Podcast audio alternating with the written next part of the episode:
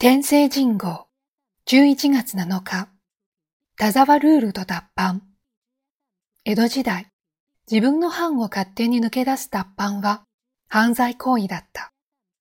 芝良太郎は龍馬が行くの中で坂本龍馬脱藩直前の場面に姉を登場させ、こう語らせた。脱藩すればもう二度とお国に戻ってくれませんよ。兄弟や親類と生涯会えなくなり、藩に残る一族にも大変な迷惑をかけるのだと。さてこちらも、まるで爆安体制のようなと言いたくなる。プロ野球についこの間まで存在したルールのことだ。有望なアマチュア選手が日本休暇を経ず海外の球団に入ったとする。後で日本でプレイしたいと言っても、2、3年はドラフトの指名を受けられない。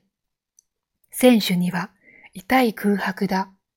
すぐにでも大リーグに挑戦したい若者への脅しであろう。12年前に迷宮界に飛び込んだ投手の名を取ったこの田沢ルールは9月にようやく廃止された。問題を調査していた公正取引委員会はそれでも一言言いたかったのだろう。独占禁止法違反の恐れがあったとの見解を公表した。日本で就職活動をせず、新卒で海外に出た人は罰を課す。もし、経済連がそう言い出したら大変なことだ。スポーツだから、特別な世界だからと許される時代ではない。球界は自覚したのか？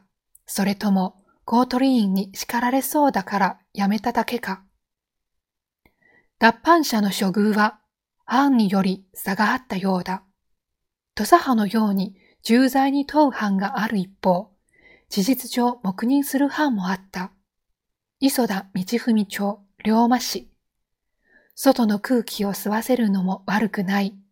そう考えた藩主がいたのかもしれない。